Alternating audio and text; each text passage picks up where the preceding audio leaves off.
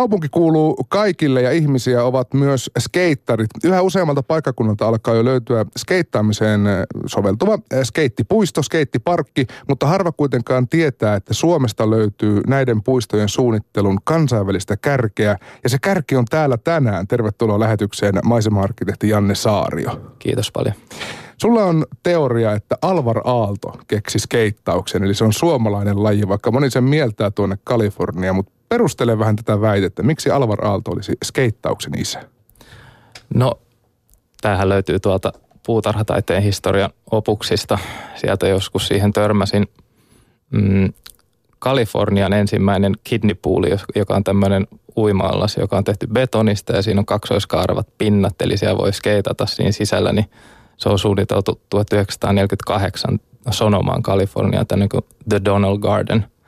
Ja tota, tämä suunnittelija kävi Suomessa, Thomas Church, niin se kävi Suomessa tota, melkein kymmenen vuotta aiemmin tapaamassa Alvar Aaltoa. Ja, ja sieltähän se löytyy Nuurmarkusta, Keski-Suomesta, Mäntymetsästä, tämmöinen Villa Maire, tosi hieno merkkiteos Alvar Aallolta ja siinä pihalla saunan edessä on tämmöinen allas ja tosi samanlainen kuin mitä nämä skeitattavat kalifornialaiset altaat on. Et tota, Eli innoitus olisi haettu täältä? Joo, että se tavallaan se ympäristö olisi, olisi keksitty täällä Suomessa. Ja Alvaro Allollahan siinä oli ideoita, että onko se sitten joku tämmöinen metsälampi tai vai voisiko se olla kitaran kaikukoppa tai ne oli semmoisia hassutuksia. Mutta hassutus, joka sitten levisi ympäri maailman, onkohan Villa Mairean altaassa koskaan skeitattu? No nyt oli artikkeli, että siellä tyypit käy skeittaamassa. Mä en tiedä, oliko niillä lupaa siihen vai ei, mutta... Joku on päässyt sen kuitenkin kokeilemaan. Se oli ihan skeittimedioissa nyt tota, Thrasher Skate Mac Jenkeistä, niin nosti sen nettijulkaisussa. Miten muuten näissä Kalifornian altaissa aikoinaan päädyttiin sitten skeittaamaan? Oliko siinä joku, että energiakriisi tai joku, että altaat pidettiin tyhjillä vai mikä se historia on? No joo, siinä oli tota kuivia kausia, että ei oikein ollut vettä, niin niitä ei pystytty täyttämään. Ja sitten tietenkin kun porukka oli välillä pois näistä beach houseilta ja noin poispäin, niin ne jätti sen altaan tyhjäksi. Sitten surfarit löysi sen homman. Eli oli ihan skeittejä ollut jo ja niillä mentiin enemmän alamäkeä tasaisella, mutta sitten kun se aalto piti löytyä jostain, niin se löytyi näistä puutarhoista sitten betonisena. Ja se nimi tavallaan skate, se pool säilyy edelleen, eli säkin suunnittelet puuleja nimenomaan näihin skeittipuistoihin. Joo, näin on. Sä oot Janne Saario siis onnistuneesti vaihtanut rakkaan harrastuksen suoraan tavallaan työnteoksi ja, ja elämän tavaksi ja ammatiksi, mutta mikä sut aikoinaan sai skeittauksen pariin? No kyllä se oli silloin 80-luvun loppupuolella, niin pihan pojat, niin se oli semmoinen aalto, mikä tuli, että melkein kaikki aloitti skeittaamaan. Ne oli semmoisia isoja kala, kalalaudoiksi sanottiin, valtavan kokoiset paksut renkaat, jotka Santa paino. Joo, turbo kakkosia. Joo. Ja tota, siinä oli semmoinen hassu juttu, että mun vanhemmat vähän katsoi sitä lajia silleen, että onkohan toi nyt vaan joku nopea trendi, että, että kokeile niitä kavereiden lautoja ja sitten mä vaan kinuin ja kinuin, että pitää saada kanssa, että ei ne suostu lainaamaan, että tota, se on niin kivaa, että mä joudun vaan katsoa vierestä. Faija sitten otti semmoisen tota, vanerilevy ja ruuvas siihen tota, kiinni tuommoiset toimistopyörä, toimistotuolin pyörät ja nehän pyörii joka suuntaan. Nämäkin, missä me istutaan parhaillaan, niin voit ku- kuvitella semmoisen laudalla, kuinka vaikea olisi keitata alkuun. Niin siinä tavallaan matkustaja, tai ohjaaja muuttui matkustajaksi jossain vaiheessa. No melkein, mutta sitten jotenkin mä opin sen, sen liikkeen siinä ja, ja tota, pystyin sillä jotenkin menemään.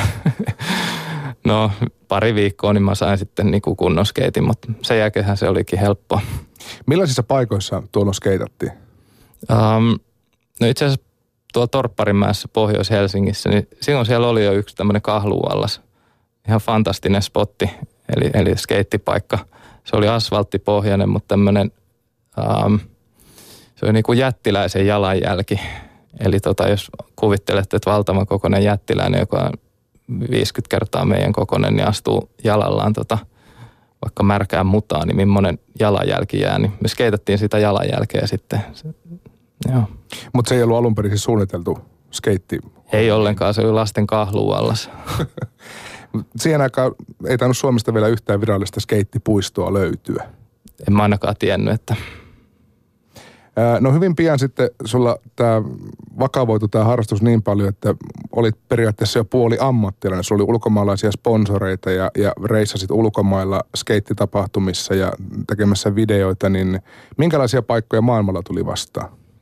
No kyllähän tota, tuo Keski-Euroopassa ihan fantastista maisema-arkkitehtuuria, tuommoisia plasoja ja aukioita, kaiken maailman, siis aina paikalliset tyypit näytti niiden hienoimmat paikat ja ne saattoi olla joku kirkon rappuset tai, tai välillä jossain rannassa jotkut penkit tai mitä tahansa, että kyllä siinä aina sitten kun tuli takaisin tänne Suomeen, en mä sano, että täällä on huonoja skeittipaikkoja, mutta tota, kyllä sitä aina miettii, että voisin täälläkin vielä hienompi olla. Mutta ne nimenomaan niin kuin julkisia, julkista tilaa, jotain muuta kuin siihen tarkoitukseen tarkoitettuja skeittipuistoja.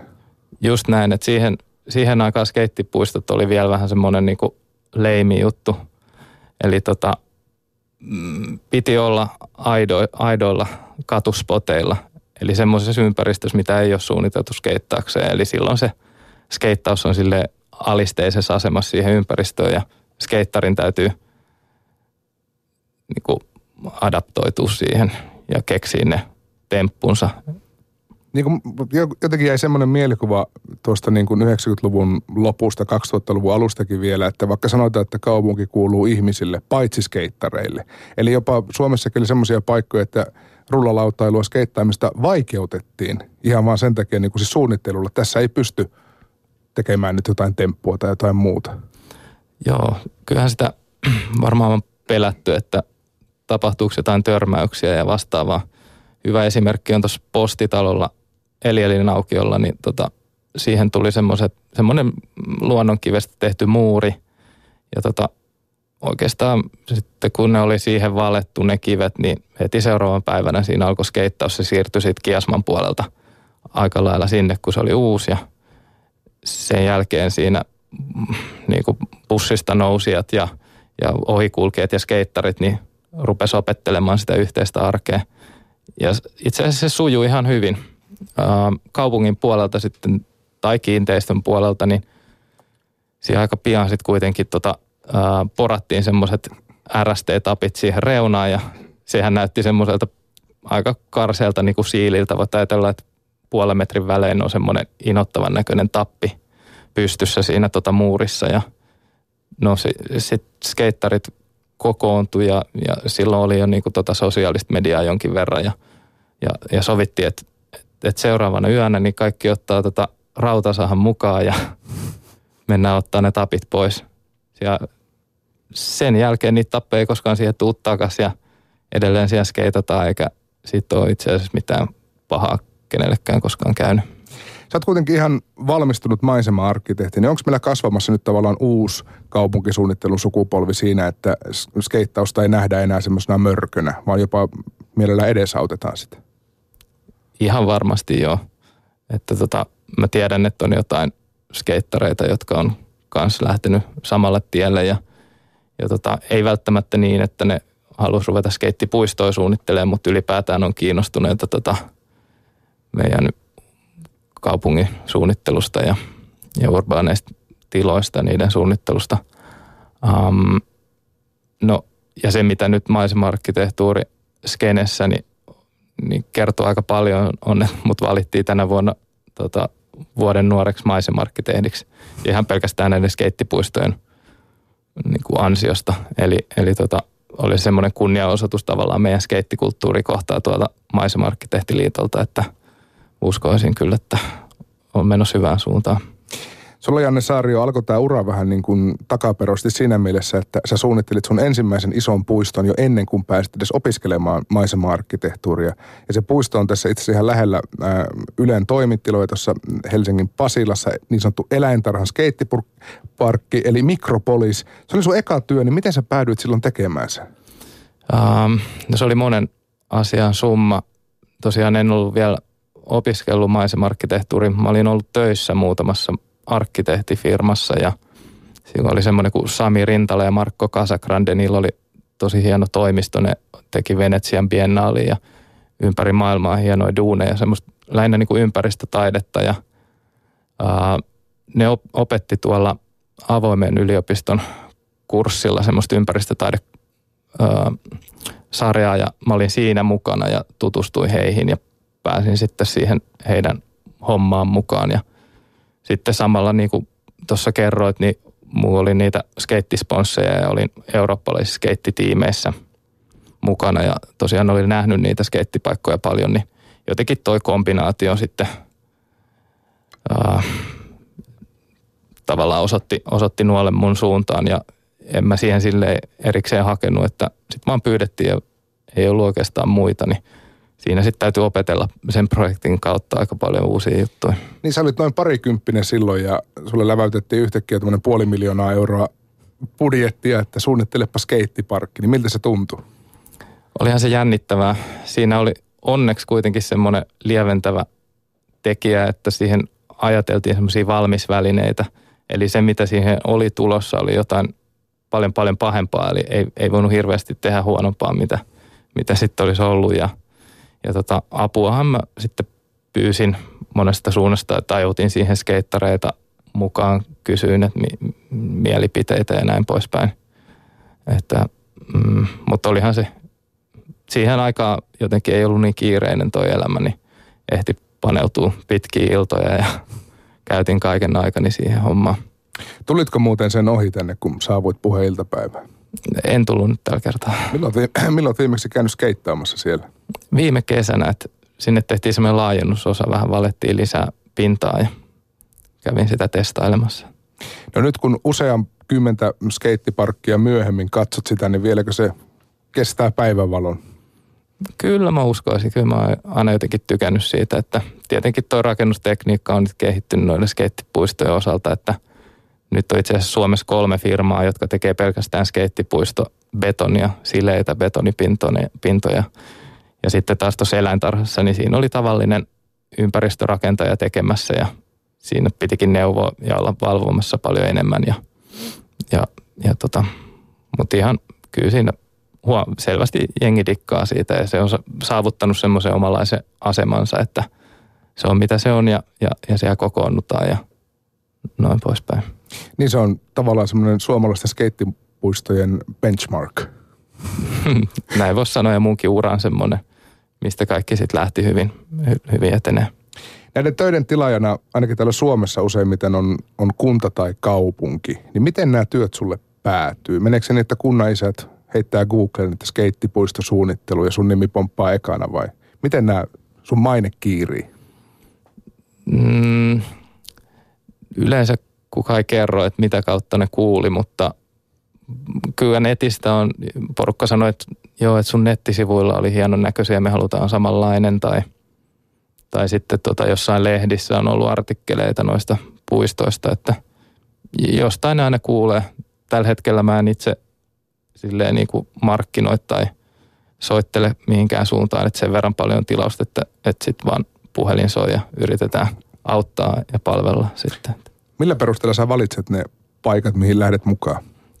No tällä hetkellä mä kyllä teen kaikki tai pyrin tekemään, että koska mä tiedän, että ei ole ketään muuta, joka ne tekisi, niin se on vähän ajat, niin ajattelet, ajattelet skeittareita ympäri Suomea ja Euroopan?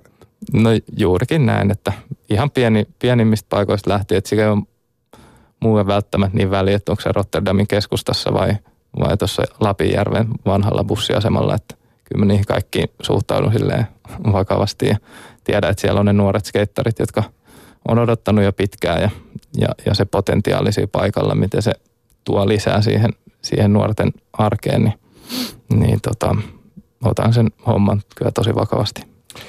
Mistä Janne Saario lähtee tuollaisen skeittipuiston suunnittelu? Mm, no siinä on kaksi semmoista isoa juttua. Yksi on ne paikalliset skeittarit, niiden toiveet ja haaveet. Ja sitten on se paikka, eli tota, millaiseen ympäristöön se skeittipuisto tehdään. Kolmas, mikä on vaan valitettava tosiasia, on se budjetti, kuinka paljon kunnan tota, verovaroista siihen halutaan satsata. Esimerkiksi mä viittasin tuohon Lapinjärveen, niin, niin että jos sä käyt jokaisella ovella, niin se itse asiassa on aika tuntuva summa, mikä sieltä pyydetään nuoria skeittareille, mutta sitten taas isommassa kaupungissa, niin se on kyllä hyvin, hyvin pieni satsaus ja, ja, ja näin ollen voi kyllä sanoa, että se on aina hyvä investointi tehdä. Paikalliset skeittarit siis pääsee vaikuttaa jo heti suunnitteluvaiheessa, mutta se paikka myös määrittelee. Niin minkälaista inspiraatiota haet siitä ympäristöstä? Um, mulla on semmoinen ajatus, että jokaisen skeittipaikan pitäisi olla omalaatuinen. Että siinä on jonkinlainen identiteetti. Ja mm, joko se on jo, jos se on puistoalueella, siellä on vaikka joku järvi taustalla, niin yritetään lähteä siihen jotenkin sieltä hakemaan niistä luontoelementeistä. Tai sitten se saattaa olla jossain teollisuushallin takana ja sitten lähdetään semmoisella teemalla eteneen löytää semmoisia positiivisia – asioita siitä ympäristössä, mitä, mitä sitten tuodaan siihen skeitattavaksi. Ja, ja skeittipuisto muutenkin semmoisena mm, välineenä tai tuommoisena aiheena on hirveän vapaa. Eli, eli tota, skeitattava muoto, mä puhuin tuosta jättiläisen jalanjäljestä, tai se voi olla mikä tahansa mielikuvituksellinen juttu, niin se voidaan melkein muotoilla skeitattavaa muotoon ja, ja tota, sen takia ehkä tässä on pysynyt virkeänä näiden puistojen suunnittelun ääressäkin, että, että ne ei ole semmoisia ratoja, että mä ottaisin vaan vanhat piirustukset ja vähän sommittelisin uuteen malliin, vaan että aina tavallaan lähdetään nollista liikenteeseen. Mitkä on sun tärkeimmät työvälineet suunnitteluvaiheessa? Ähm, kynä, ihan käsivara, skissailu, öö, sitten muovailuvaha. Eli mä teen tuommoisella tota, mehiläisvahalla niitä kolmiulotteisia muotoja ja niistä mä aika usein teenkin pianoismallin, minkä mä voin viedä sitten näille skeittareille. Joskus ollaan tehty työpajaa nuorten kanssa, ne on päässyt itse muovailemaan muotoja.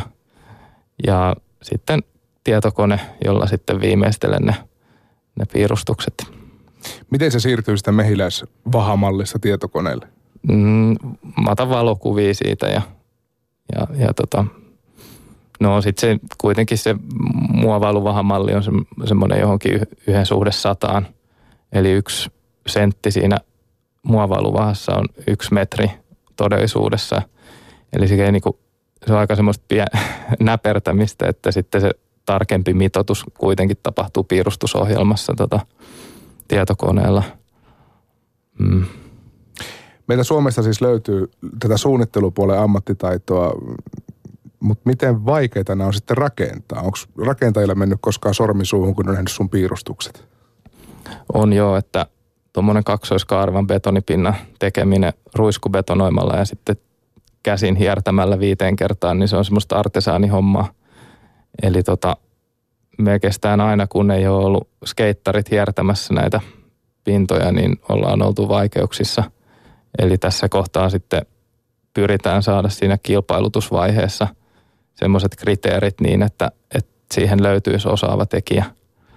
Eli tota, tavallaan sitten kun on skeittareita, ne tietää itse, että se on tuommoinen 50 millin halka sieltä oleva rengas, että pienikin semmoinen ryppy siinä betonissa, niin saattaa pilata sen koko homman ja sitten myöskin se omistautuminen, eli säästä riippuen saattaa se betonin kuivuminen kestää vaikka niinku seuraavan aamuun ja yhteen asti – Eli kuinka moni raksajamppa sitten niin on siinä passissa ja hiertää 12 aikaa yöllä sitä betonipintaa sillä, sillä niin kuin antaumukseen, mitä se tavallaan vaatii, niin tämän vuoksi on onneksi nyt tämmöisiä vähän vanhempia skeittareita, jotka on tehnyt sit siitä itse rakentamisesta oman ammatin. Mitä käytännössä tarkoittaa betonin hiertäminen? No se on semmoinen, niitä on erilaisia tämmöisiä lastoja, joilla sitten tota sitä muokataan sitä pintaa aluksi lähdetään tekemään semmoisen puisella, aika semmoinen karkea muoto, jolla pystytään vielä sitä muotoilua aika paljon korjaamaan ja tekemään sen jälkeen, kun se betoni on leikattu muotoonsa. Sitten sen jälkeen on tämmöinen magnesiumhierin, missä, mikä on tota, semmoinen teräs, teräshierin ja, ja tota, sillä ruvetaan sitten tota hiertämään ja, ja, ja se nostaa sieltä betonista sitä, ne kutsuu kermaksi, tänne saa creamin pintaa ja – sitten sillä betoniliimalla ne hiertelee ja täyttää kaikki huokoset ja sitten lopuksi ne liippaa tuommoisella pool trowelilla, eli, eli tuommoinen puuli, semmoinen ovaalin mallinen melkein aika joustavaa, joustavaa terästä oleva semmoinen liippi. Sitten ne kontin on siellä, siinä vaiheessa betoni on jo kuivunut jotain tunteja, niin siinä on monta kierrosta ja sitten sit lopuksi se niin kuin tehdään ihan semmoiseksi la, lasittuneen sileäksi se pinta. Tuohon kuulostaa ihan niin kuin joltain soittimen rakentamiselta tai niin kuin työvaiheita on paljon ja vaatii todellakin omistautumista. Joo. Onko se itse paikalla, jos, jos ja kun näitä rakennetaan? Hyvin usein semmoista työmaavalvontaa ja konsultointia siinä, että sitä tapahtuu sitten aina kun tehdään siellä yksi yhteen, niin siinä tulee kysymyksiä ja nähdään ehkä, että hei, tuossa toi muoto voisi olla paljon parempi, jos sitä vähän siirretään ja muokataan tästä nurkasta, niin, niin siinä kohtaa mä suunnittelijana tuun sitten katsomaan ja keskustelemaan rakentajien kanssa, että se on kyllä tosi kiva vaihe ja, ja, ja siinä niiltä rakentajilta tulee tosi hyviä huomioita, että, että tosiaan sitä on tosi vaikea silleen toimistolla paperilla tai tietokoneen ruudulta tai edes sillä muovailuvahalla, niin tota, keksiä sitä ihan lopullista muotoa. Niin, eli tavallaan kaikki oppii toisiltaan. Mm. Säkin opit betonin työstämisestä ja muusta. Ää, kuka saa yleensä kunnian korkata nämä uudet puistot? Kuka ensimmäinen skeittaaja? Mm, mä oon joutunut muutaman kerran tämmöisessä tota, nauhanleikkaustilanteessa sitten tota, sukeltamaan sinne altaaseen siis laudalla. Että on ollut aika jännä paikka, että siinä jos kaatuisi, niin se aika nolo tilanne, mutta, mutta kyllä aika usein sieltä, niinku, niitä skeitataan jo ennen kuin se on valmistunut. Et yleensä niitä odotetaan niin paljon niinku hartaasti, että tavallaan heti kun siellä on jotain skeitattavaa pintaa, niin illalla kun raksa menee kiinni, niin sinne skeittarit jo hiipii kokeilemaan. Se kuuluu vissiin vähän tuon koko lajin filosofiaan, että kun vaan jossain pystyy, niin sitä tehdään. Janne Saario, sä oot sanonut, että Ruotsin luulajaan suunniteltu Steel Parkki on yksi sun tärkeimmistä töistä. Se oli myös sun lopputyö Aalto-yliopistoon, niin mikä sitä teki niin merkittävän? Jotenkin se koko prosessi tuntui sellaiselta seikkailulta, että mä saan vaan, mä muistan, että mä olin menossa just kouluun, kävelin ja sain sattumanvaraisen puhelinsoita. Mä katsoin, että ruotsalainen puhelinnumero, mikä tämä on ja sitten sieltä oli innokas tämmöinen tota, kahden skeittari isä Joosef, joka, joka veti skeitti tämmöistä seuraa ja sanoi, että hänen pojat sai nyt valita, tai heidän skeittiseuraa nuoret sai valita, että suunnittelijan puistolle ja kaupunki on antanut varat ja, ja nyt tätä lähdetään tekemään, että, että, että ne valitsi sut, että milloin sä pääset lentämään tänne pohjoiseen. Ja siitä sitten sen jälkeen niin se oli kuin jotain elokuvaa, kun mentiin, tutkittiin paikkoja ja löydettiin, löydettiin kaikenlaisia tämmöisiä, mihin tuossa insertissäkin viittasit, niin tota, terästehtaan osia. Tämä terästehdas on aika magea, se näkyy siinä puiston sieltä taka-alalla maisemassa ja, ja, ja sieltä tota, tehtaan piiput puskee tota liekkejä taivaalle ja ruosteiset pilvet roikkuu siinä yläpuolella. Että semmoinen tosi rock'n'roll henkinen meininki pohjoisessa ja, ja, ja tosiaan se meni kaikki hyvin ja sieltä vielä tutustuin tämmöiseen kanadalaiseen rakennustiimiin, jonka sitten toin tänne Suomeen tekemään ensimmäiset semmoiset kunnon valut ja ne on nyt tehnyt aika paljon puistoa täällä Suomessa nämä kanadalaiset ja opettanut myös suomalaisille rakentajille näitä taitoja. Mihin kaikkialla sun suunnittelemiin skeittipuistoihin voi törmätä? Mm, no Suomessa niitä on kyllä paljon Tampereella ja, ja tota Helsingissä ja Porvoossa ja Fiskarsissa. Ähm, ja maailmalla niitä on Ruotsissa, Örebrussa, Luuleossa ja sitten tuota Rotterdamissa. Tuommoisia paikkoja. Et ihan, ihan kansainvälistä työtä. Ja varmaan se on yksi syy, minkä takia Time-lehti listasi viime kuussa, kun listasi kymmenen tulevaisuuden johtajaa, niin olit ainoana suomalaisena mukana. Siellä oli muun muassa afganistanilainen uutistoimittaja, kiinalainen biolääketieteen tutkija sekä suomalainen maisema-arkkitehti. Niin miten iso yllätys tällainen listasijoitus, Janne, sulle oli? No oli se kyllä iso yllätys. Kyllä noita tämmöisiä ulkomaan haastatteluja on tehty ja noin poispäin. Tietenkin se on iso lehti ja pitkä historia. Ne sieltä soitteli ja halusi haastattelua. Ja sitten mä, joo, että ilman muuta, että Skypeilla vai miten hoidetaan, lähet, vai lähetätkö sähköpostitse kysymyksiä. Sitten se sanoi, että ei, että hän lentää sinne Helsinkiin tekee sen haastattelun. Mä sitten mä olin, että oho, että nyt ne on ihan tosissaan tämän jutun kanssa, että et tuppa vaan. Mutta kai tuli vähän semmoinen suomalainen perisynti, että no tää on joku huijaus. Kohta joku, ko- kohta joku kaveri yllättää, että onko se aprillipäivä tai jotain muuta. Niin aivan. Ei kukaan lennä. Mutta siellä listalla kuitenkin olet, se löytyy äh, tästä viimeisimmästä numerosta ja toki myös netistä, niin onko se poikinut vielä mitään työtarjouksia tai muuta? No muutamia yhteydenottoja kyllä tullut, että varmaan jotain ei olisi tullut ilman tätä artikkelia. Että tuota Alaskasta on viimeisin tuommoinen kysely, että he oli sitä mieltä, että ollaan niinku samalla, niinku tota, samalla korkeudella ja pohjoisia maita. Ja, ja tota, ihan vaan sano suoraan, että Time-lehdessä oli juttu, niin sille ihan, ihan oli hyödyllinen lähteä siihen mukaan selvästi. Asettaako muuten pohjoinen sijainti jotain erityisvaatimuksia skeittiparkille? Mm, no ei nyt oikeastaan hi- hirveästi, että tota, jonkin verran semmoista talvikunnossa pitoasioita, ei niitä hirveästi kyllä edes kunnosteta tai pidetä sulana. Tietenkin ne on niinku, ei, ei, ei niissä oikeastaan mitään sen ihmeempää. Niin ne on tehty kestämään, ne on tehty kestämään käyttöä. Ne kestää jo käyttöä ja pakkasta ja lunta, kaikkea. Voidaan kai sanoa, että skeittipuistojen suunnittelu on Janne sun päätyö, niin kuinka paljon sulla on kollegoita maailmalla? Mm, ehkä semmoinen kymmenisen, ketä tiedän. Sitten noilla isoilla rakennusfirmoilla, niin niillä on sitten omia suunnittelijoita talon sisällä. Mutta semmoisia, jotka, joilla on, jo, jotka on tavallaan arkkitehtejä tai maisema-arkkitehtejä tekee pääasiassa tota, niin semmoinen kymmenisen kappaletta ehkä Euroopassa ja sitten varmaan on muuallakin maailmassa, mutta Kun skeittipuistot kuitenkin tulee aina jossain määrin näkyvälle paikalle, niitä on kaupunkien keskustoissa ja muissa, eli ne näkyy ja vaikuttaa myös ihmisiä, jotka ei skeittaa, niin mikä sun filosofia on, kun sä suunnittelemaan puistoa? Nimenomaan niiden kannalta, jotka ei sitä käytä siihen tarkoitukseen, mihin se on tehty?